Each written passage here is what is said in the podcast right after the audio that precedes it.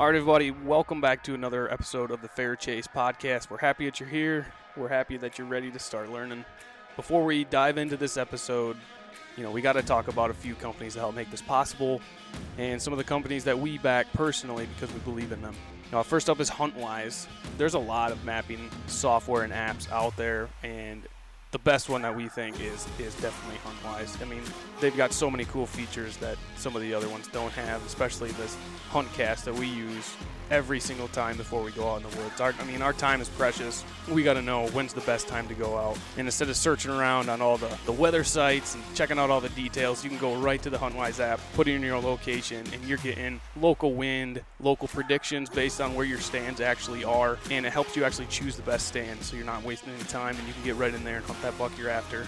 Go visit huntwise.com. So James and I have shot different bows from different manufacturers, and every time we shoot them, we always come back to Primes. The reason is they're just so shootable, and we're just so accurate with them. They're super stable, and they just came out with the new Revix 2, 4, and 6 is their brand new bow for 2023 hunting season. G5Prime.com. So next up, we got Vector Arrows. This is a company that has just blown me away with their ability to help the customer out. Basically, you don't have to go through and find your shaft weight and spine strength charts anymore. You don't got to deal with any of that. Basically, you go to the website, you put in your draw weight, your draw length, your tip weight, and they basically build the perfect arrow for you. No guessing, no questions. And then you can customize them. They got a bunch of different options. You can shoot the HMR or the ZMR. These things are sweet, and they seriously are some of the best arrows in the industry. And they've got a 0 failure guarantee, so if you break it or bend it, they're going to replace it. So if you want to save yourself 10% on that, head over to Vector Custom Shop and use the code TFC10. There's been a lot of hype around tree saddles. Some of you might be hesitant to even try one. These things are awesome. If you ever wanted to try one, Trophy Line Tree Saddles make the best saddles in the industry.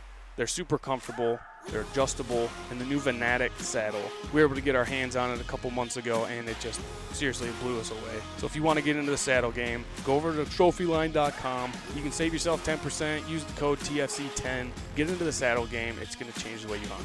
James and I like to go tromp around on public land, and one way we're able to do that is to have good footwear. We used to lug around in rubber boots, and by the end of the day, we'd have sore feet, and it'd be a mess. But we finally decided to get some good boots and partnered with Lathrop & Sons. These boots are so nice. They fit your foot perfectly. They've got Synergy foot pads that are made to form around your foot. These guys take the time. There's years and years of research and design and how to create the most comfortable boot. Go check out Lathrop & Sons. Last but not least, Vortex Optics. These guys have some of the best glass in the industry. Binoculars, rangefinder, spotter scopes. We love them. We've got it on our rifles. We use their rangefinder all the time. They also make clothing lines every quarter. James and I are practically wearing a piece of Vortex apparel every day. Everything is high quality. They come out with new items usually every quarter. So spring, summer, winter, fall, they've got new lines and new clothing coming out. Check this stuff out. And if you want to save yourself 20%, head over to vortex.com, head to the apparel page, and save 20% with TFC20.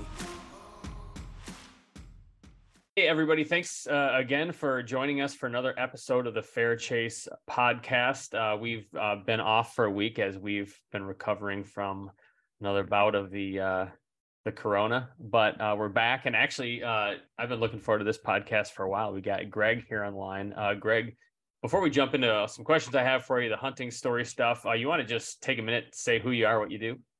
Yeah, sure. I appreciate you having me back on. Been looking forward to chatting as well, especially we were chatting a bit before you left for your trip, so excited to hear a bit about that. But yeah, I'm Greg Farrell. I'm the senior category manager, specifically for whitetail over at First Light. So kind of anything in the whitetail category, kind of falls under my umbrella. So, all the way from product ideation, long list of what we're going to build for the year, what we're going to build in 3 years. And all the way to, getting that product through design, development, prototyping, and then eventually bringing it to market. So, it's on the website for folks to buy. A lot of work. There's a few pieces to it. Yeah. So you know, before we jumped on, Greg was filling me in on all the trips and the thinking that goes into coming up with all the things that are rolled out and probably people are wearing around the woods right now. I know the travel is probably something you really don't like, but what do you really like about, the work that you do when it comes to coming out with new gear? If you would have asked me 10 years ago, like write your dream job down on a piece of paper, like this is basically it, right? Like there's bits and pieces to everybody's quote unquote work that we don't love, but this is what I used to do before I had this job. And frankly, I think it's what a lot of us passionate hunters do. Like we go in the woods and we're hunting, but we're also thinking about, it's like, man, how could this jacket be better for this use case? Like, what is this pack? What's missing in this pack that I wish I had, right? That would make it better. What pieces of kit do I need to either replace or improve for next year because it didn't stand up to, this use case? So like, that's always been my mindset. I always kind of took it a step further because like I'm a tinkerer. Like I grew up, all my dad, my uncles, like everybody was in the trade. So, I worked as an electrician apprentice, as a carpenter, like did, like a little bit of HVAC. So like I had some of the skill set to modify things. So I was always like taking stuff apart, putting it back together, trying to make it better. And like that just, flowed into like my hunting gear too. So right. I don't want to say I've been doing this my whole life, but like this is kind of what I've always been passionate about, even before I was getting a paycheck to essentially do it. And that's what I love about it is like, I'm the type of person, you're a gear guy too. Like I'm never satisfied, which right. You kind of have to be, right? Because you always want to improve and, kind of really like try and change the paradigm around stuff. So this is a job where if you rest on your laurels or like, you think something's good enough, like you're lost, man, like you're in last place. So that's what I really love about it is kind of that, like you're always pushing the boundaries, always trying to, move the needle in the right direction and really always trying to improve. Yeah, I like gear. I love to mess with it. I've tried this drives Jared crazy, but like I'll own gear very short periods of time before I like swap it out and I'm trying something new. So like, if for people who follow us, like I'm telling you, I have a pretty, like my advice is good advice because I've tried a lot of stuff and my wife would be upset to hear this too. Cause she's always like, why did you spend, $20 in shipping? And I'm like, well, you don't understand because what I did was I had gear that I sold on Rockslide that actually paid for new gear. And you don't understand, actually we're breaking even. And really the knowledge that I'm gaining from this is actually worth it all. So really it's a net gain. So anyways, it resonates with me, except I don't have I have no ability to tinker myself. So if like anything breaks in my house, like you'd be the guy that I'd basically be calling. It's like, I don't know how to fix anything. Dude, you like hearing you say that, it's so funny to me because there's this like running kind of like joke amongst like my group of friends and especially like their wives, because it's like, they see how many Venmo transactions there are between like my buddies and me. Cause I'm the same way. Like, I'll buy stuff and like, maybe I have it for a week and I'm like, hey, this thing's sweet. Yeah. It's just like, it's not what I thought it'd be. So like, I'll sell it to one of my buddies. So it's like, yeah. They haven't bought anything like new or like from anybody directly in like 5 years. Cause they just always like literally they'll text me and be like, hey, what bow are you selling this year? Like you got a vinyl harness you want to sell? It's like, yeah. That is it goes the same way. I feel like we're good friends to our people, man. Like they should be, exactly. We're good people to keep around. No, I like that. And that's it's always fun to talk to gear guys too, because obviously, it doesn't replace the woodsmanship. The thing that I still love most is just to be in the woods, hunting and learning and so on. But man, if you could figure out that secret combination of layers that you're quiet and warm, no matter what happened or whatever it is, like I'm all about it. And so, yeah, it's fun to talk to people like you and like, share it's similar situations like I have gear for a little while, it goes in and out, but you do get to try a lot and that's a lot of fun too. So for sure. And like I couldn't agree with you more. No amount of gear is ever going to replace like time in the field and knowledge around woodsmanship. And I think I do it because it's fun and I enjoy it. I also like I am a firm believer that all of these things are incremental percentages, right? Yes. In the right direction. And, you know, a new bino harness that has like some different functionality, like, is that going to be the difference maker for me, you know, on any given year? Absolutely not. But, you know, if every little thing is like, you know, 0.1% or 0.5% or maybe even 1%, like you put 20 of those things together, right? And like you have moved the needle in the right direction. Again, it doesn't replace like the foundation, but I do think like when we get into kind of like clothing systems and weapon systems and, you know, gear in general, like we do have the ability to at least stack the odds in our favor a bit. Yeah. I mean, and that's what it's, man, a lot of it's like, oh, a little here, a little there. Just clothing alone, you know, I think last year there was I did, I think it's 60, 70 days, like whitetail hunting, but like there was a stretch where I did like 30 days in a row. And maybe at the beginning, it's like if you, you know, every weekend or something going out, the clothing is always important, but it's like, it's, you know, I can get by, I can be cold for a morning, but if you're like in the winter and you're hunting every single day, like a little bit of warmth over every day for a month is a huge deal. Like it's, because it's like sometimes you go out, it's like I love to hunt, but it is hard to get out of bed in the morning. Like it's freezing rain outside, and I've been doing this for a couple of weeks. So like that little incremental bit, both in like maybe you're a better hunter, or you can stay out longer, or you sit more still, or you're just like focused after a bunch of days sitting out there. It's like it does make a difference. Yeah, I mean, I don't know about you, but like I'm the guy that, you know, very rarely kills on the first day, like for whatever reason, like, I don't know if I just like to punish myself or what, but it's like, typically it ends up being like end of season, last day, last hour. And to your point, I think all those incremental, like maybe additions of comfort over whatever it's a 7-day hunt or a 30-day season or a 75-day season, like you're just that much more mentally sharp. You're that much more like, still like prepared and kind of head in the game. And sometimes, you know, that's the difference between getting it done or not getting it done. Or frankly, like, I mean, my perspective on whitetail hunting, you know, is obviously like, man, time in the woods typically equals success. And, you know, there's some caveats to that, right? Like overpressuring deer and things like that. But we've all been at that point in the season where it's like, yeah, maybe I'm just going to take today off. You know, it's like, and sometimes like you probably need to do that. Like you know, spend some time with your family,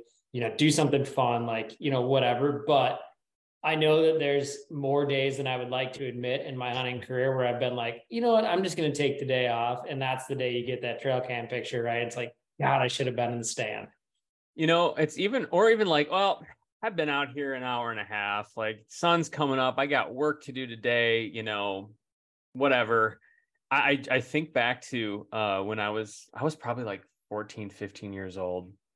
Rifle season, and it was like 9:30 or something like that, and I'm like, you know, I didn't have a phone, there's nothing, like you don't know if anybody's going in or not out. We didn't have our walkie talkies with us, so I remember sitting there thinking, I don't know, I guess I'll walk in. You know, I started walking in, taking the road up, and somebody comes and grabs me, and we have to go back from where I came to get somebody else. We drive past my stand, which I was kind of right along the road, and sure enough, like after I left, a giant buck went through. You know, it's like, I think back to that, even a couple of years ago, did the same thing in Wisconsin, hunting out there, and it was super cold and snowy. And finally, I'm like, man, I need to get up for a little bit and just walk. We're going to head and check someplace out, and nothing's moving. A lot of snow had been dumped down. So we go and check it out. We come back, and literally you could see a buck was cruising. It went right underneath my tree. You could tell it was sniffing around. It took a couple bounds and then just kept walking. Like I would have smacked it. Mm-hmm. And so, yeah, it's kind of important. That's, you know, it's that Murphy's Law, man. Yeah. You know? And I'm always in the wrong end. What's the opposite of Murphy's Law? I want that. Yeah. It's like me too. Anything that could go right does go right. That's what I want. The Jimmy's Law. Well, so as you know, and I prepped you ahead of time here, we are in this kind of ongoing hunting story series. It's been going on for like months now. We intended it to be short, but feedback's been good. It seems like people like it. Until people tell us to stop or give us better ideas, we're going to keep rolling with it. But the idea is, you know, one of our favorite things about hunting is like stories. Like you go out, you hunt, you come back to the cabin or whatever, and you talk about what you saw, what you did. And for me, especially as like a kid, that was like when I couldn't hunt, I remember either staying back at the lodge, like waiting for people to come back, or if my dad was up at the cabin and I'm home and waiting for the phone call to hear what he saw and what he did. So I think hunting stories are important. So for you, Greg, I mean, you've hunted all over the place. You live in the hunting world. When you think of like a great hunting story that you've been a part of, what comes to mind? Man, it's a tough question. It's hard to narrow down just one. And frankly, I think if you would ask me this question, 5 years ago, my answer would be different than it is today. And I think a lot of that is, the product of, I mean, don't get me wrong. I know the situation I'm in is very unique. Like, I work for a hunting company. I spend a lot of the fall, like, testing prototypes of gear, which means I spend a lot of time actually in the field and hunting, and I get to hunt a lot of cool places, Been to Kansas the last 3 years and chasing giant deer there. I live in Wisconsin, which, the western part of this state is a mecca for big whitetails, like eastern Minnesota, great as well. It's like I get to spend a lot of time in country with not only a lot of deer, but big deer, right? And that's kind of always been, I would say up until the last 5 years, has been like my driver and like my passion for this thing, right? Is like outsmarting big, mature, old whitetails. Like, that's kind of, I mean, I'm the guy, like, I started at First Light. I was the first employee there that was a whitetail hunter, and like, right. I remember they'd all make fun of me because, at the time I was living where our headquarters were before I moved back to Wisconsin to be closer to whitetails. And, I'd leave during like, the peak time for mule deer because I wanted to come sit in a tree stand, or like, I'd give up on like elk hunting for a weekend to like, fly back and do some scouting. And like, I got harassed for that. But, now I think really you hit the nail on the head for me. Like, a good hunting story for me and the hunts I look forward to the most every year are the ones that have like a camaraderie aspect to them. Mm-hmm. And, the one my brain kind of goes to it, and I could tell you the same story from, any of the last 15 years, because it always happens, is like Wisconsin gun season.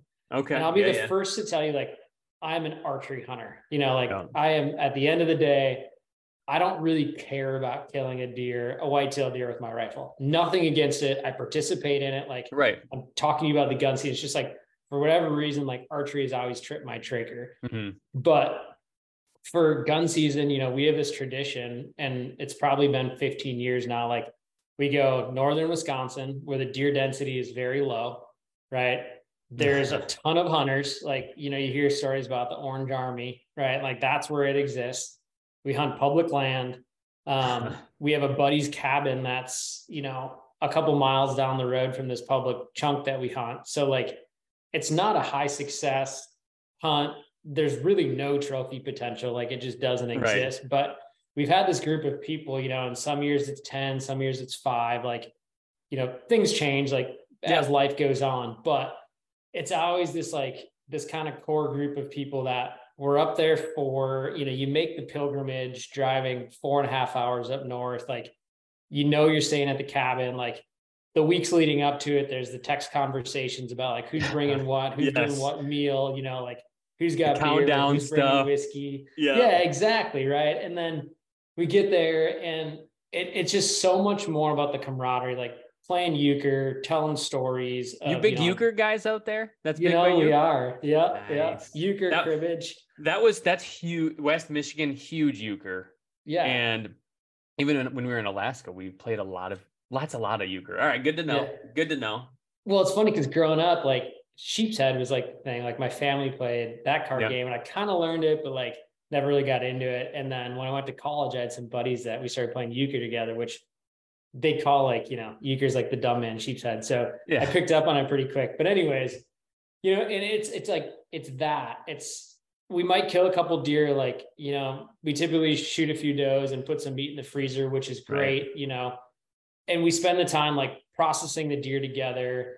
It's just like, it's telling stories. It's the whole weekend where the hunting is like the catalyst that brings us together, but it's really more about like the bigger event that is that like opening weekend of gun season than it really is about like the pursuit itself, Yeah. Oh, we do the same thing. We get a cabin up in northern Michigan. It's the same deal. It's like, I think in all the years we've hunted there, one nice buck has been shot.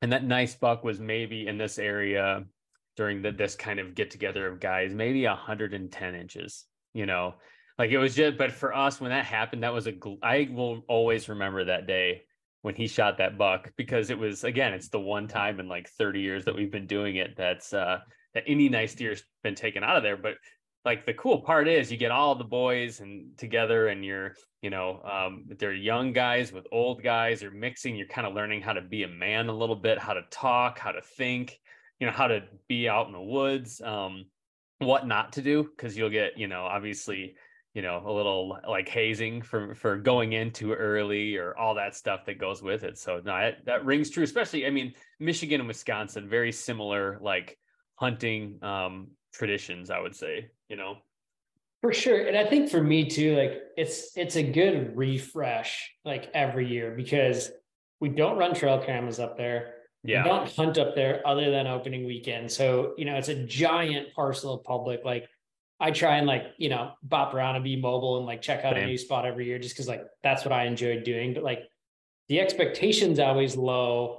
Like you kind of take the technology aspect out of it. You know, we spend so much time every year, like scouting deer, prepping, you know, our parcels for hunting deer, like putting all this time and effort into like all these things to try and tip those odds in our favor. And don't get me wrong, like that's still what I love to do. But like, I think it's also a good refresh of like a good reminder of like, what is this really about? You know, because I mean, there's a lot of cool hunts, you know, all over the US that we get to do every year. And like, I wouldn't trade those for anything, but for some reason, like those memories seem a bit more fleeting, where something like this just seems like a bit more permanent. And it's a good way to like maybe connect with why we all got into this like hunting thing in the first place. Yeah.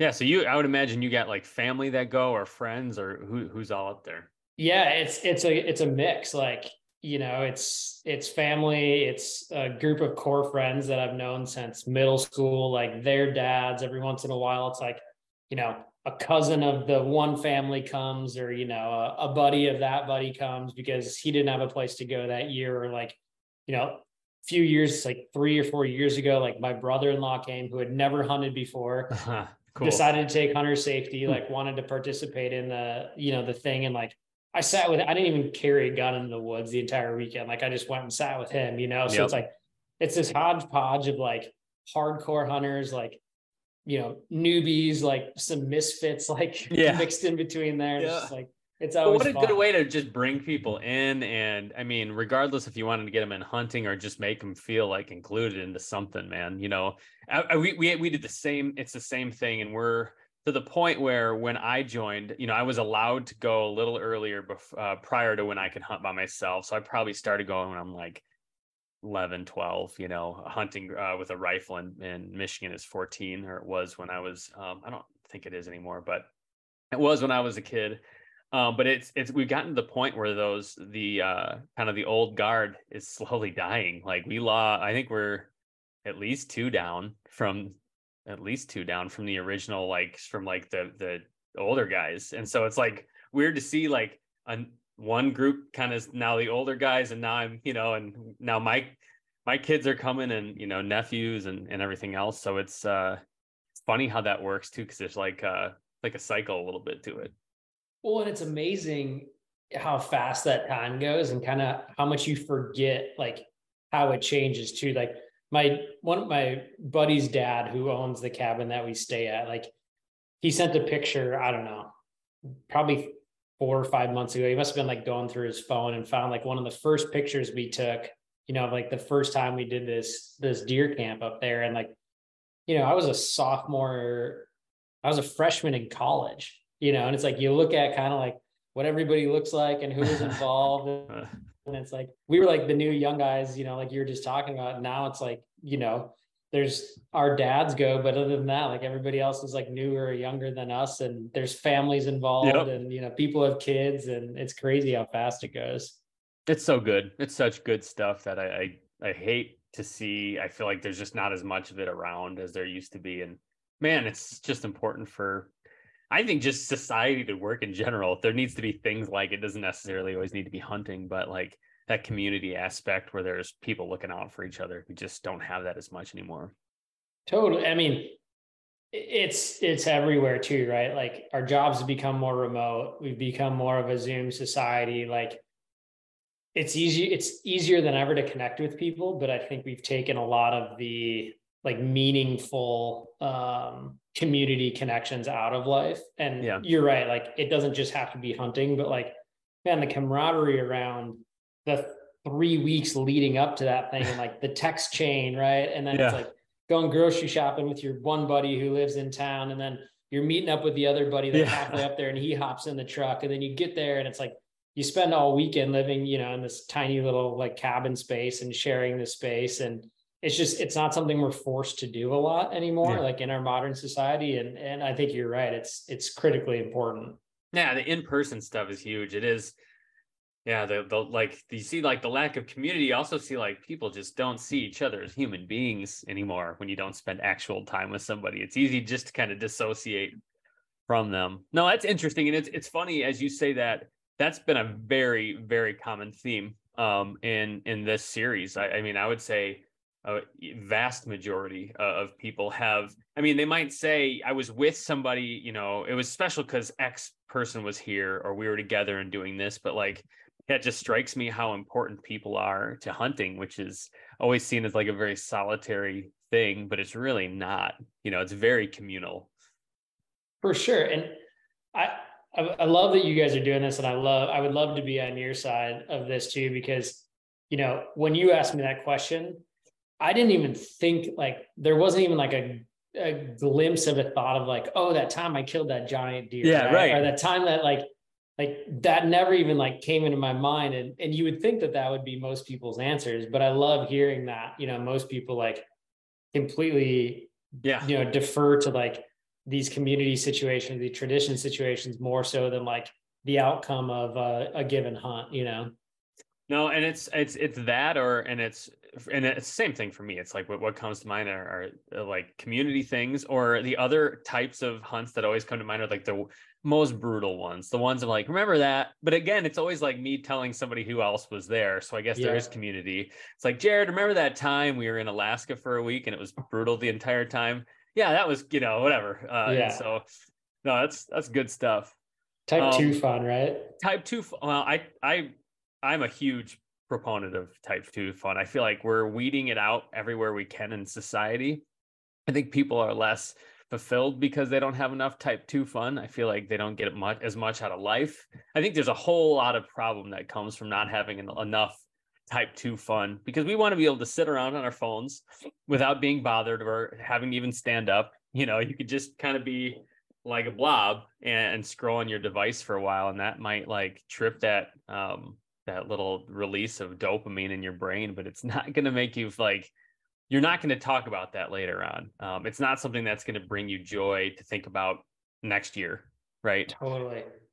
I mean, you want to have like, I tell people this all the time, like if you feel like you're in a slump or like, you're not, you know, maybe you're lacking on your like gratitude scale. It's like, go spend 7 days in the backcountry and come out and like, you will never appreciate a glass of water from the tap as much as you did, right? Or like a shower, or like, you know, like a dry bed to sleep in. It's like all these things that we take for granted, unless you remove them from your life at some point throughout the year, like you forget that you're taking these things for granted, right? Like you forget that you don't have to drop 1,000 feet down to a creek to then spend a half an hour filtering water and then hike it all the way back up just to like have clean water to drink, or like water to make food with, you know? Because when you're thirsty watching it just drip, it's like, hurry up, and you squeeze it. It's like, no, I'm going to break it. You know, if you got one of the squeeze kind, it's like, all right. Yeah.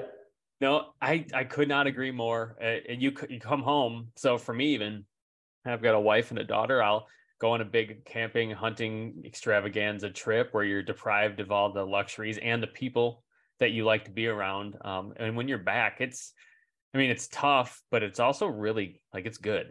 You know, there's goodness to that too. So like all that hardship, there's very few things, I don't know of anything in life that's not pain, not like that comes without pain and is good, you know, a trial or trouble and is actually a good. I'm trying, I don't know, I'm on the spot. Maybe shouldn't have said that without thinking about it, but I'm pretty sure I can't think of anything, you know, really worthwhile there.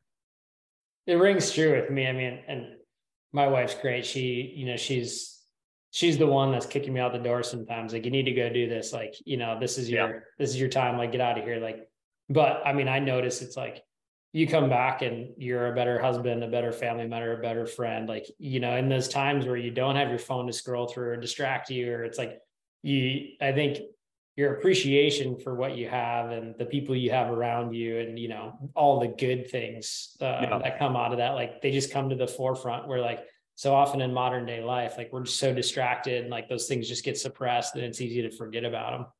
Man, you say phone, that's such a good point. When you're out there, you can't, I noticed it, like if you have service when you're on a hunt, sometimes it's really nice in many like practical ways. But it's also like at the end of the night, I don't want to have the ability to throw on Netflix when I'm sleeping in a tent or something like that. You know, it's like, sure.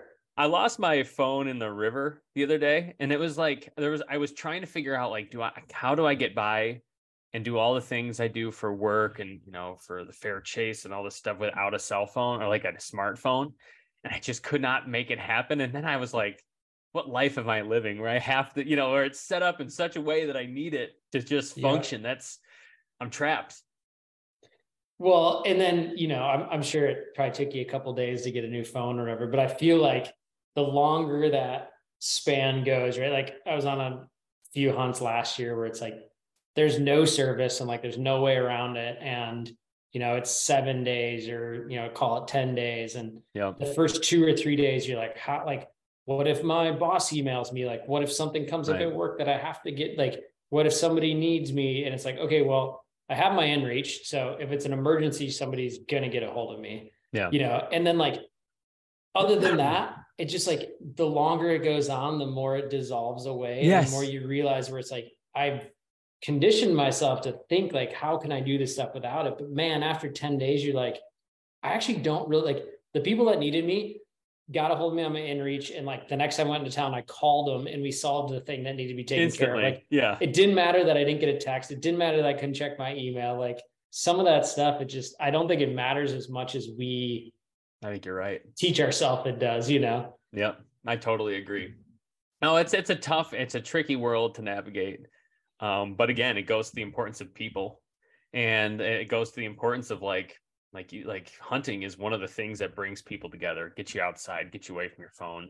I mean, again, I like hunting for so many reasons, and you can't pin it down to one, but for this reason alone, we're a community minus distractions, focus, you know, all these great things. It does it like very few things in life do, you know, maybe exercise, hiking and stuff like that is similar, but I like hunting. So. And it's not all negative either, right? Like we talk about community. I think there's a lot of people, like there's a barrier to entry for hunting, you know, that if you don't grow up with that, like in your family or in a friend group or whatever. And I think, you know, even like called e-community, whether it's podcasts or social media or, you know, whatever, like that can be that stepping stone that somebody needs who like wants to get involved or wants to learn, like, it can be their community. It's like there's some good with it too, but like absolutely, it's with anything, right? Like there's a balance that has to happen, and like you go too far to one side or the other of the spectrum, and neither is good. So I think like figuring out that balance is key. I totally agree. Yeah, because I use YouTube for tons of stuff. Like learn so many things off YouTube, and you know Jared's not here, so he can't say this, but he learns everything from me. So it's just like, you know, I taught him everything he knows. And then anything I don't know, I learned from YouTube. Of course. All right. Well, hey, we're coming up on time here. I appreciate you coming on and just talking, telling stories. And it's good to connect with you again. But, you know, I know you guys have stuff going on. So where can people follow like the work you're doing, especially in the whitetail side of things, and follow you and check First Light out? Where should they go? Yeah, I mean, I would say like the most up to date, if like you really want the here and now, like check out First Light social media, like Instagram for sure, YouTube for sure. Like we put a ton of stuff on there. YouTube's cool because a lot of like the how-to videos, like the nitty-gritty, like tech stuff is going to end up on there. You know, we do some limited series of like, you know, surrounding like gear testing, things like that we put on there. I'm on social, it's just Greg Farrell. It's pretty easy to find. Like I'm not too active on there, but I am on there. So feel free to check me out there. But yeah, I mean, between that, you can sign up for our newsletter, get like the notifications and stuff from First Light directly. But we're try and keep people as much as we can. Like, you know, obviously when you're talking product development, there's some certain stuff that needs to stay under wraps for a certain amount of time, but we try and make stuff available in terms of like content and information as soon as we possibly can. So there's a pretty good stream of new stuff on those channels at all times. Awesome. Yeah, no, keep following. I check out, I watch those nitty gritty videos. So yeah, I'm one of the guys that clicks on that and likes to see it. So I appreciate the stuff you guys put out and appreciate your time. We'll talk soon. Thanks for having me on, man. Appreciate it. Hey everybody, thanks for listening to this episode. We really do appreciate it. If you want to go on to any kind of social media platform, give us a like, share, subscribe. You know, it really helps us out, keeps the train rolling. And if you guys really like what you're listening here, give us a 5-star. Even if you don't like it, 5-star review. 5 stars. Helps everyone out. We'll see you out there.